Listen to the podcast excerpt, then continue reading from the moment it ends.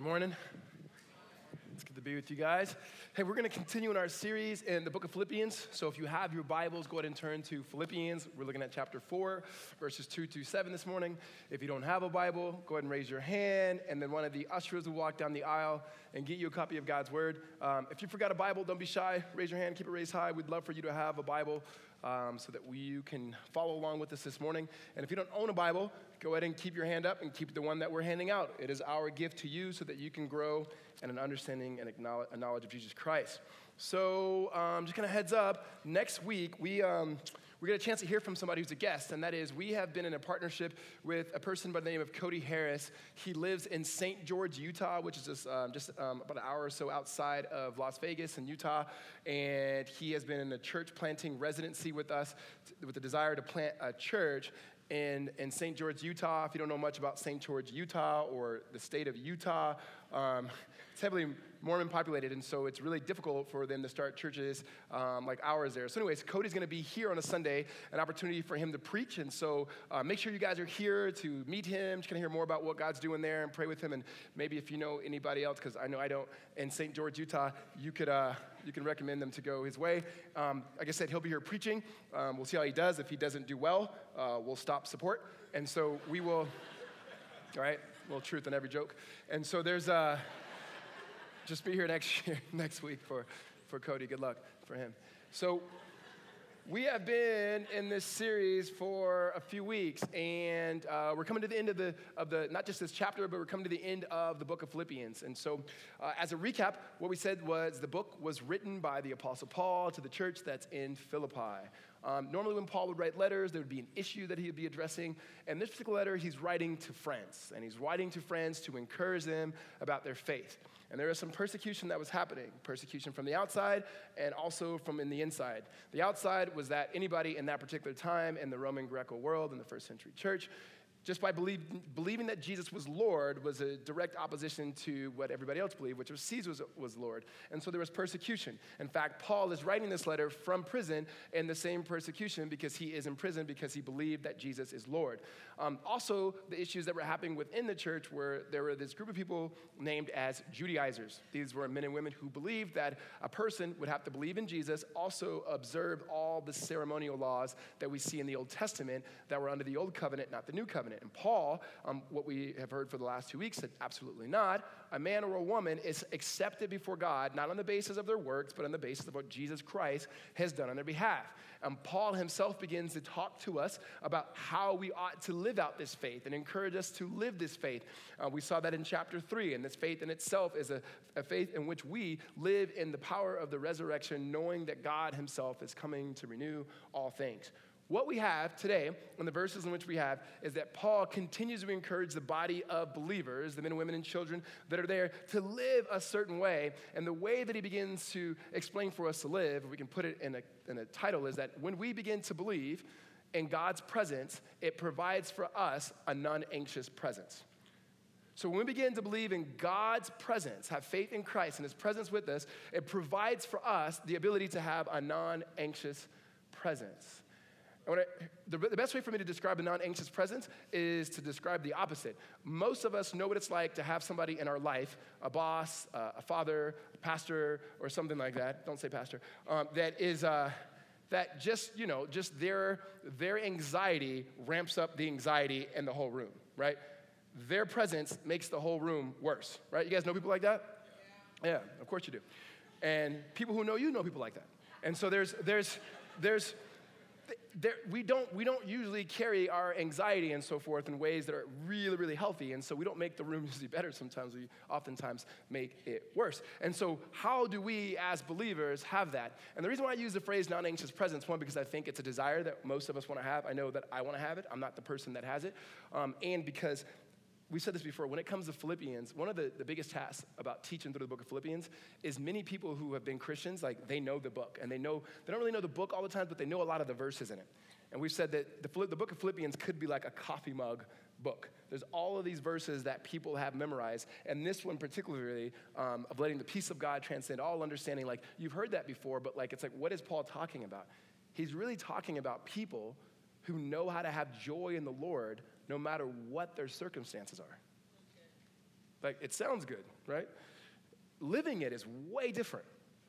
To actually be people who have a confidence and a joy in the Lord, no matter what the circumstances are, is a lot easier said and done. And so we're going to look at what Paul gives for us. And so the layout of the scripture um, first, he has like a personal note to these two women. They're fighting in the church, and he says, You guys need to stop fighting in the church. And then after that, he talks about having joy, and then how when we have this joy, how we relate to others. And then there's this posture of having this non anxious presence, but submitting our whole lives to God through prayer. And that's what we'll have for this morning. So let's pray. Ask God to bless our time.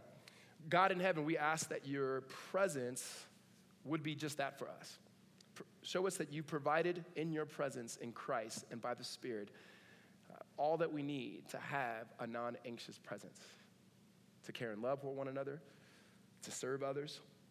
Lord, to realize that we don't believe in the lie that we are in control, but we believe the reality that you are in control. Things don't and will not always go the way that we want, but they always will go the way, Lord, in which you sovereignly guide human history. Help us to trust in you and to love you. Help us to follow you. In Jesus' name, amen. So there, I was reading this book, and it was talking about um, this particular storm um, and this particular captain and his and his um, team that were on the storm on the on the lake, or excuse me, they're on the they're on some body of water. It was bad, and um, years ago, a couple hundred years ago, and what it talks about though is how everyone thought they were going to die because of this particular storm. And the waves were crashing in and so forth. And one particular person went and made to the top of the, uh, the bridge of the boat and came back down and said, Hey, we're gonna be okay. And, and even though the storm's getting worse, the water's getting worse, and so forth, he says, Hey, we're gonna be okay. And the reason is, I just saw the captain, and the captain looked like he's gonna be okay. And there was something about just by being able to look at the captain, the circumstance had actually not changed, maybe even gotten worse, but looking at the presence of the captain actually changed their whole mindset. And then these men were able to survive.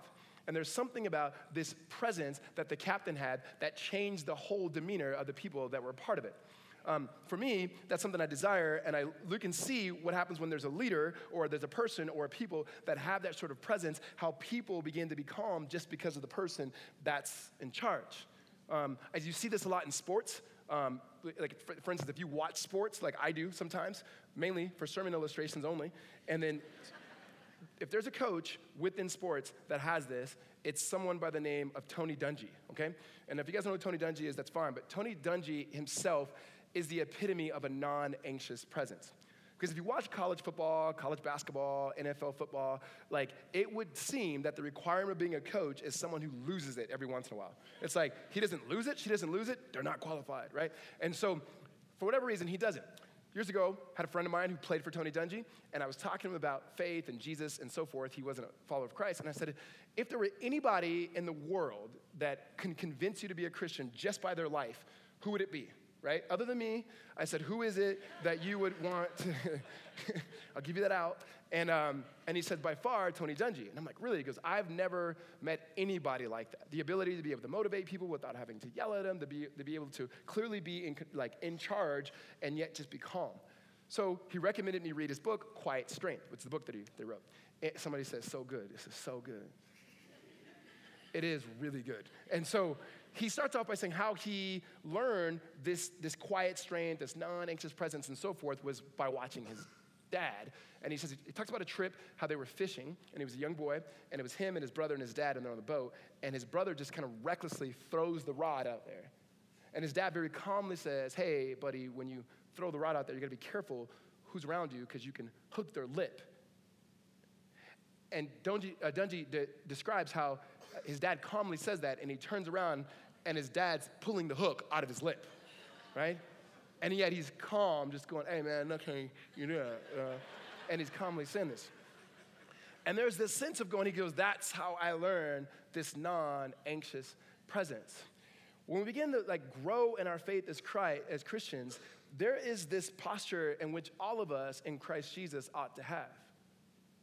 And the issue is not so much that I don't have it because there's a lack in God. It may be that the lack is not in God and His ability to provide. It may be in my lack to be actually seek God to be able to have it. That sometimes we see the things in scriptures that God has for us, whether it's joy, whether it's patience, any of the things we have, we go, well, I don't have that. And, I, and sometimes it's almost we want to blame God when God's like, I've provided everything that you need that pertains to godliness. And God hasn't actually put us on some like uh, clue hunt, like, I'm just gonna give you one more clue. He's like, no, it's found in Jesus. Do you want them? And do you want all things that I have for you? So, fortunately for us, we have the Word of God that reveals these things in which we can allow ourselves by faith in Christ to be able to have all that God has provided for us, even that non anxious presence. If you're with me here in chapter 4, verse 2, he says this. First, he deals with the issues that's happening in this particular fight between these particular women. He says, I entreat Euodia and I entreat Syntyche, if that's how you even pronounce either of their names.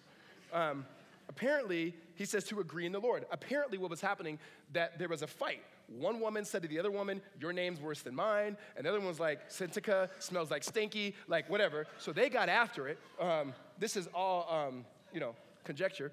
And so you have you, you, you have this issue that's going on. Two women fighting in the church. Now i'm not going to say like this is some joke because you know women be fighting in churches or anything like that. I'm just saying this is what is in scripture okay? And the fact that these women are disagreeing with each other i think is somewhat helpful for us. Here's why.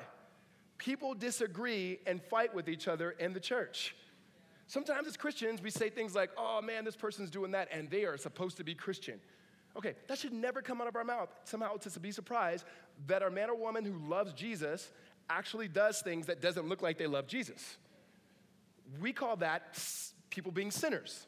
It's not an excuse, it's actually a reality. And to think that anybody who's in Christ, no matter how long they've walked with Jesus, will not drift away from the things of God absolutely shows that we fundamentally don't believe the very essence of the gospel. And that is, we cannot do for ourselves but what God can do for us in Jesus. And when we begin to live in ourselves, we will look like the opposite of Jesus. And sometimes, excuse me, a lot of times that happens with people within the church, right?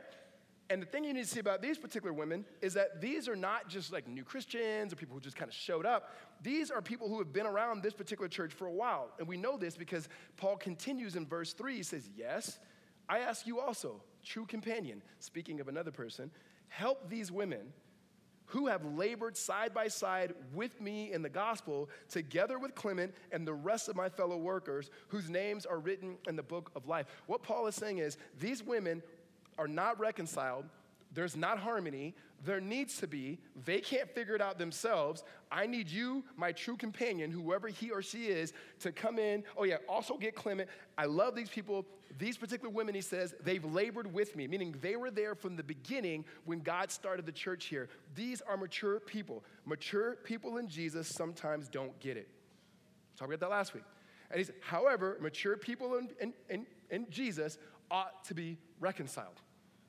They got to be able to deal with something. Notice what he didn't say. He says, make sure that they agree in the Lord, not make sure they see each other's side the right way. Um, he didn't say, tell one of them that they can go to another church, it's down the street, right? He didn't say that. He didn't say, tell one of them to write a very cryptic, passive aggressive um, comment on social media. Like, it did, he didn't say any of that. He actually tells them to agree in the Lord, meaning the gospel gives people intimate, or excuse me, infinite opportunities to be able to express the forgiveness in which we received in Christ Jesus. This is inevitable in the church. There's inevitable. You are going, somebody is going to make you upset in this church, and, and so you are going to upset somebody else. Maybe. Here's why it may not happen in our church. You have to actually talk to each other for that to happen. right? Did he just say? Yes. So there's, in all honesty, if we're, we're, we're, being honest, a lot of us don't know each other. And I don't expect everybody to know everybody in this church by any means. But some of us, we, we relate to people in ways that people relate to people at the grocery store, right? There's this like kind of kindness that you have because you're both in the same grocery store. I might let you know where the cereal are that you're looking for, but outside of that, I have no desire to be a part of your life. You want to make sure that there's no conflict, don't talk to anybody. You want to make sure that conflict is inevitable, and yet you can have a deepness of relationship in the gospel, actually be immersed and entangled in the lives of one another. Just try it. I dare you to.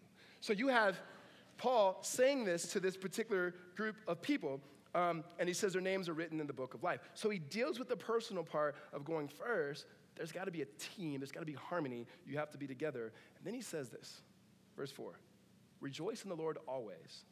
I will say, again, I will say, rejoice.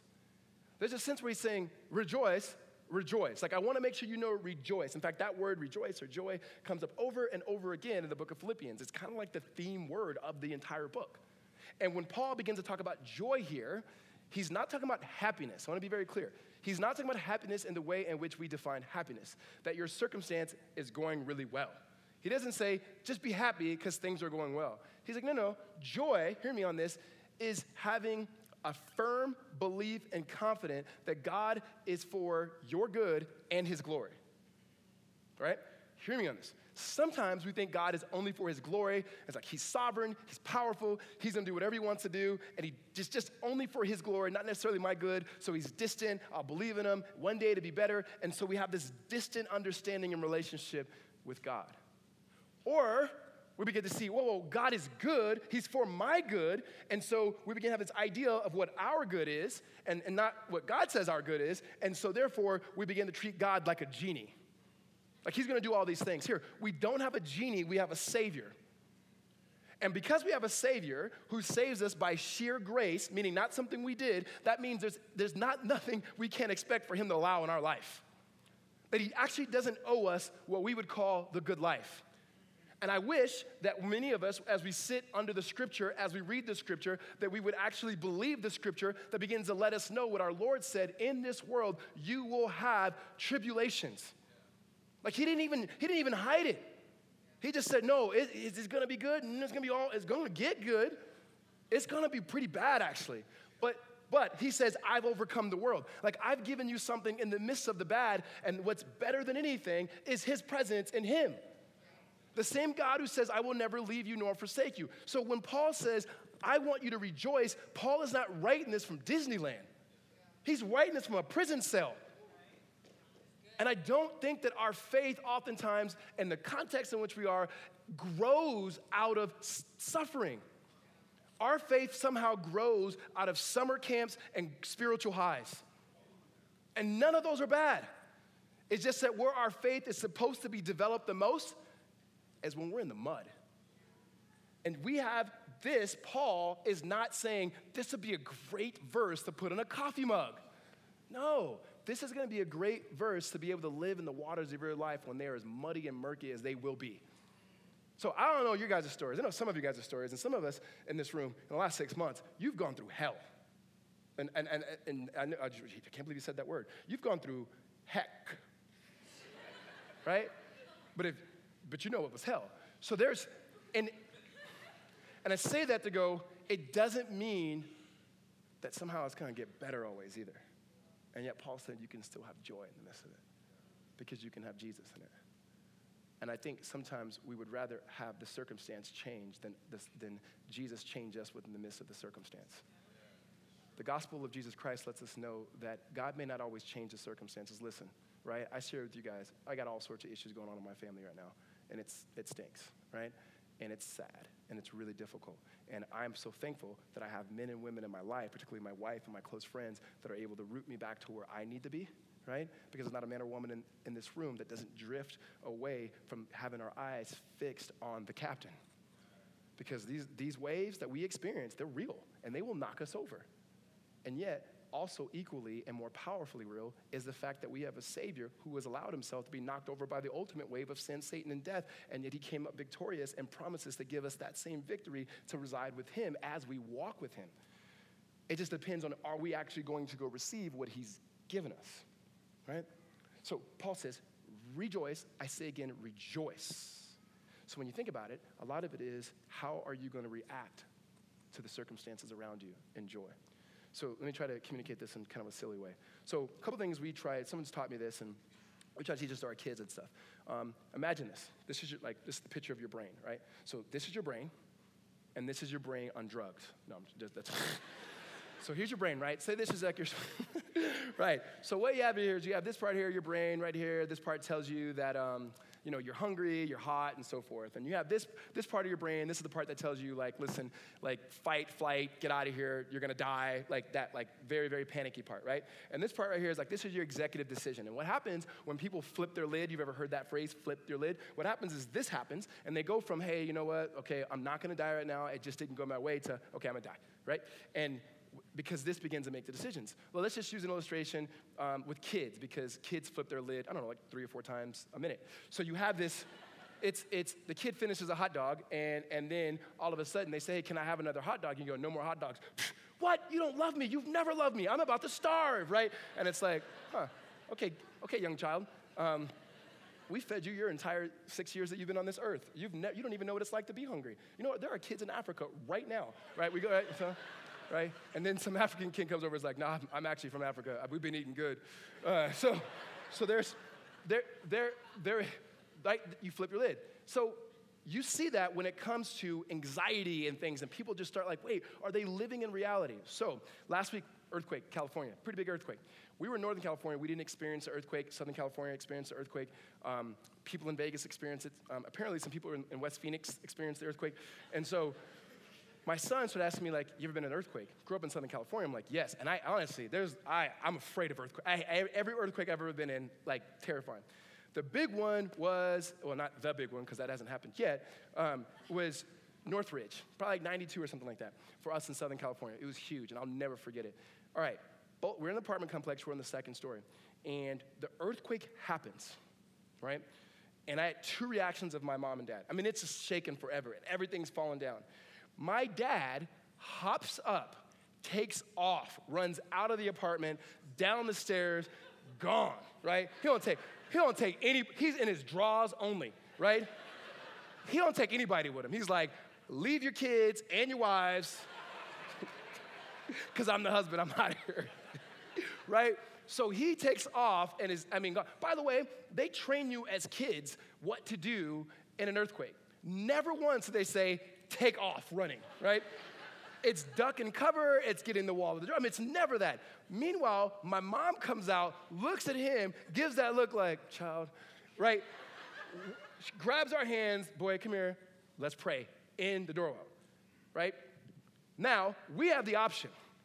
Do we react the way my pops did, or do we just go where my mom's at? Both in the same circumstance, wildly different reactions.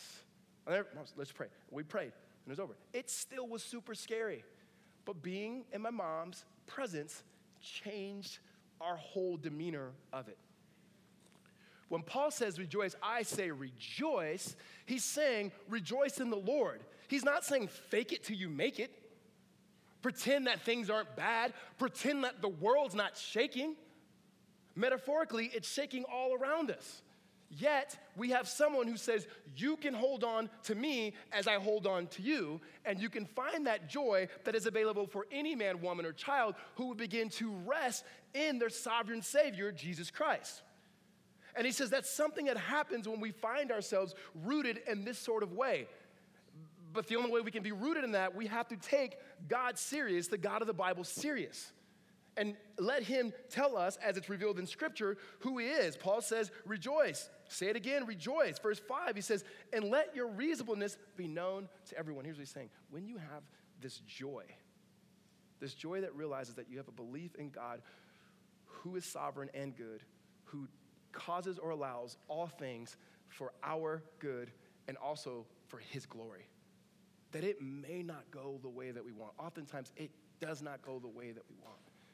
Like, are you saying you can't be sad? Absolutely, you, you will be sad, but he's still good.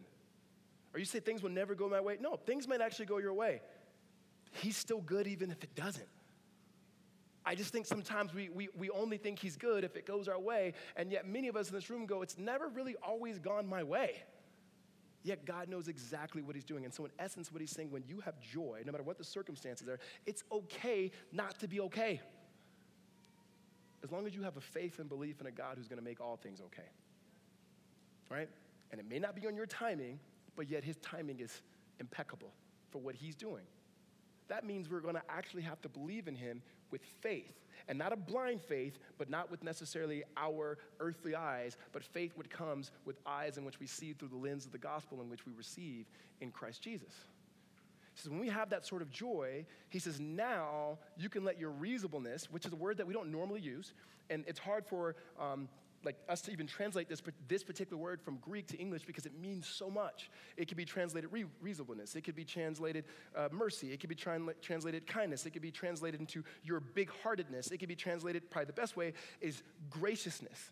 And what it's saying is that as you are rooted in a way that brings you this in the presence of the Lord that brings you this non-anxious presence, now you can take your eyes off of yourself and begin to graciously begin to lean into others graciously begin to deal with others in whatever situation that they're going through.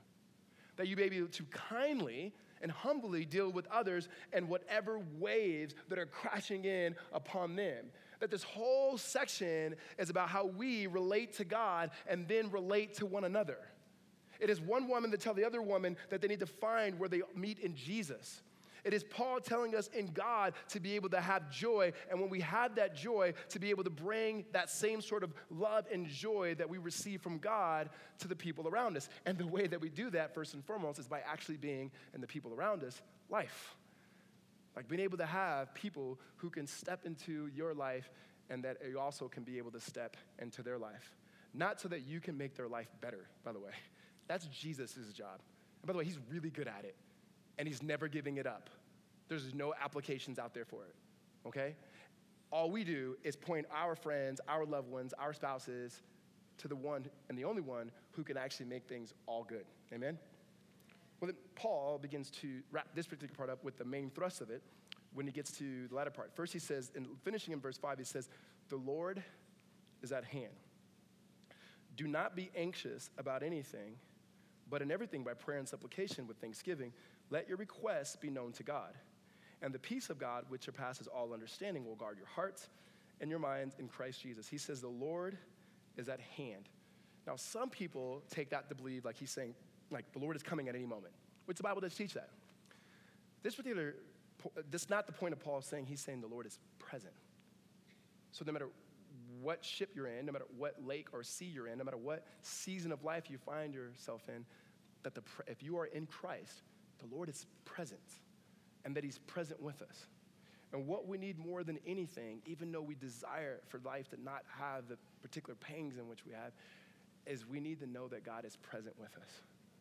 All of us have had moments in our life, whether we've been sick, whether we've been afraid, or whatever it is, and there's, there's somebody in this world that just them being there is enough for you. You ain't gotta say a whole lot, just the fact of them showing up whether they showed up to a game or to a graduation or to visit you when you were just their presence alone. We're talking in the very presence of the divine, of the holy, of the creator. That he's present. He's saying the Lord is at hand. And then he says, do not be anxious. Now, let me deal with something here because anxiety is something that we talk about a lot in our culture, in our world. Paul is not talking about anxiety in a clinical way. He's not saying, you who are clinically have anxiety, stop it right? First of all, that would not be what God would say. And then if your therapist ever said that, he or she's not very good. Um, so you have here is worrying. And worrying comes from this lie that we believe that we're actually in control, right? We're just not in control. We want to be. And sometimes we, we, we um, attribute this particular sort of things to like men or women, like, well, women want to be in control. Because guys, they don't, they, they, you know, are you serious? We try to, like, we, as men, or we can try, we got control anything. We try to control what our kids do, what they say, how they grow. We try to, we try to control the people at our, our work and our neighborhood, how people drive on the street. Clearly, the laws aren't good enough, and so we need to tell people um, when they should go and so forth. I mean, there's, there's all sorts of things. So when he says, do not, do not be anxious, he's saying, don't worry. Like, don't be a worrier. And the reason why is you have to begin to trust, as you say you believe, that God is sovereign and that He's the one who's in control. And if that's true, you should be able to relax. And yet, most of us know that's easier um, said than it's done. He says, The Lord is at hand. Do not be anxious about anything, but in everything, uh, like pray. So let me just say, say this, okay? Kind of like how my dad and my mom they had different experience in that. We, we, we try to, we, we sometimes make the environment worse than what it needs to be because we don't react in the way of what we say we believe, right? Sometimes we can even be saying the right thing, but our body is doing something opposite. You guys ever seen that with people? Okay, here's a silly way, but it, this is how it happens with kids. Again, so why do you have a lot of kids like illustrations? I don't know, um, because they're my life illustrations. So you have, this is how it happens. Two boys, right? The boys start fighting. And usually the boys fight all the time. You say, well, boys fight. Yes, clearly. But not just boys. Clearly, two women in this church were duking it out.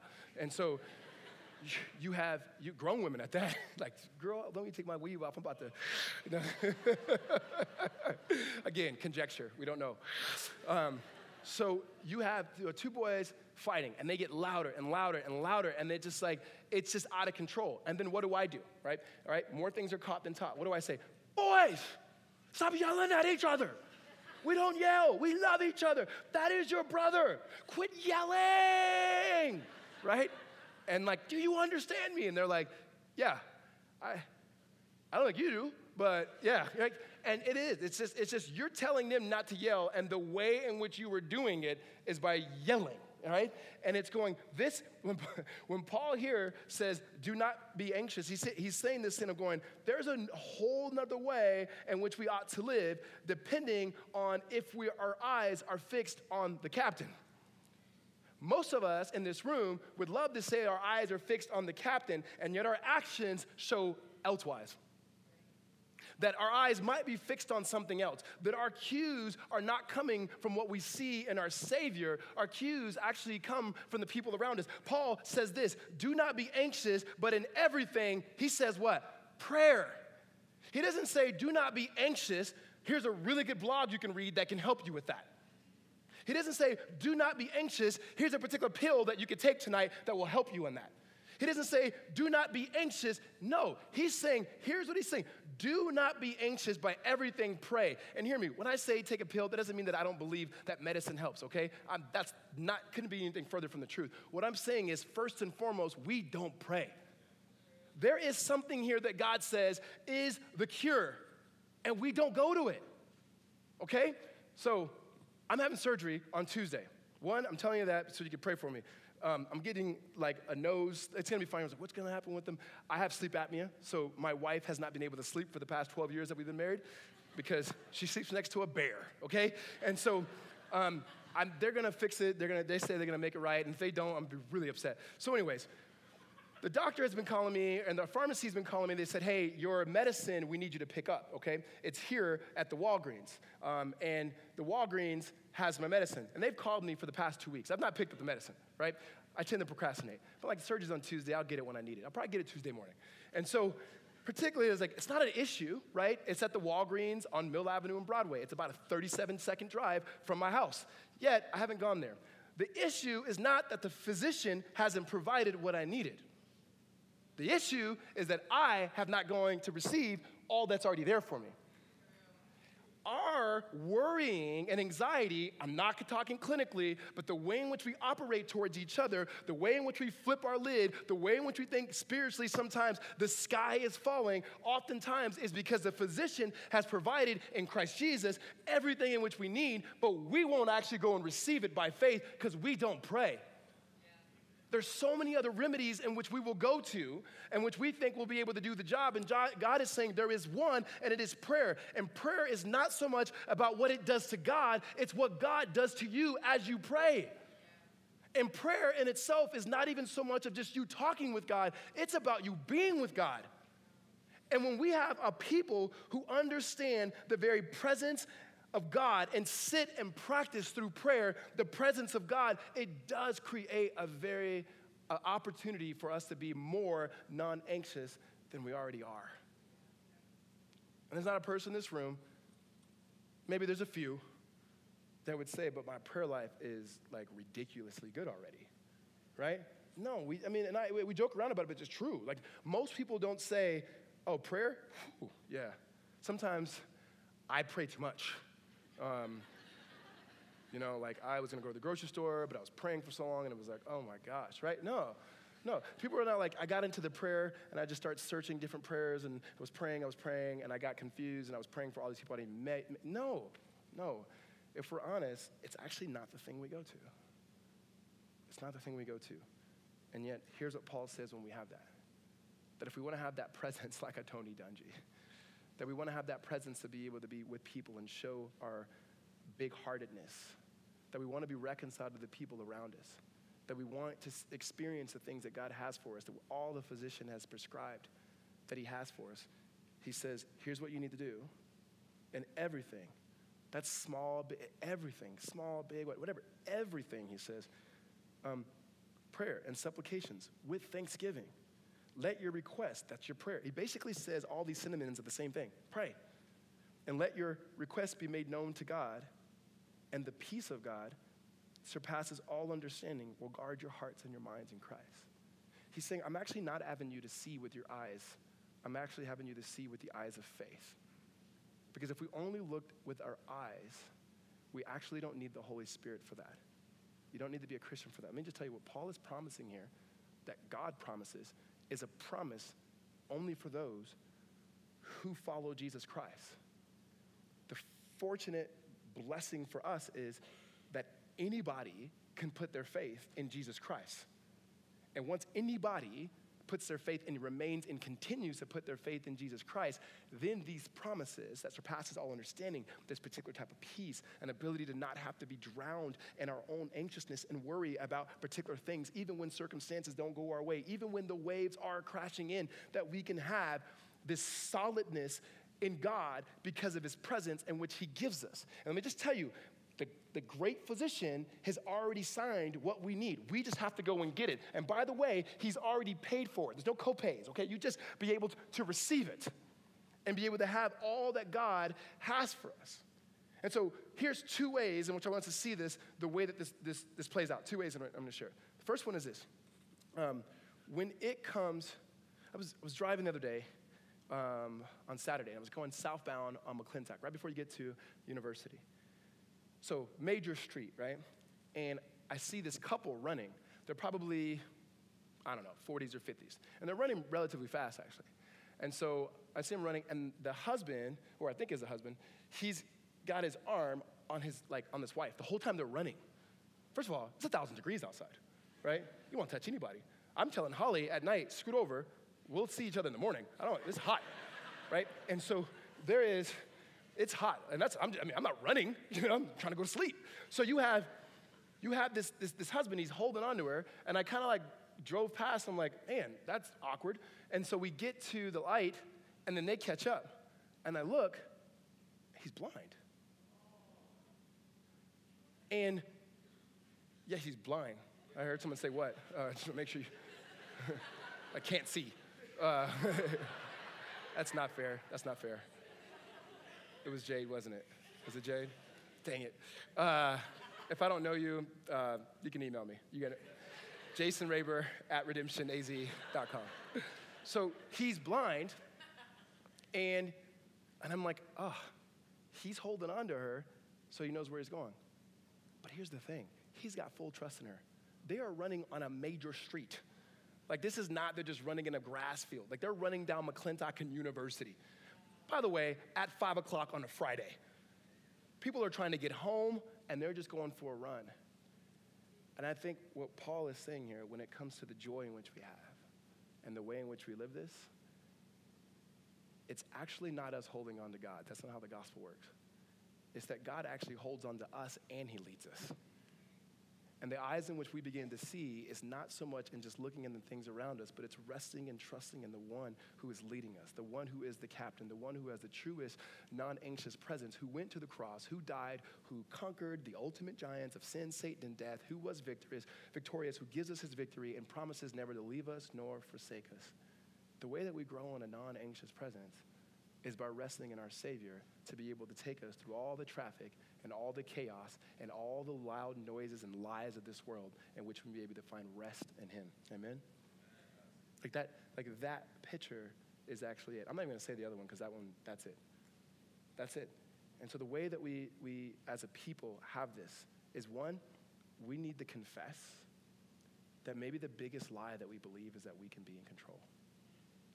And maybe, maybe next to it might be that God doesn't care about the things that we care about when He cares about us a lot.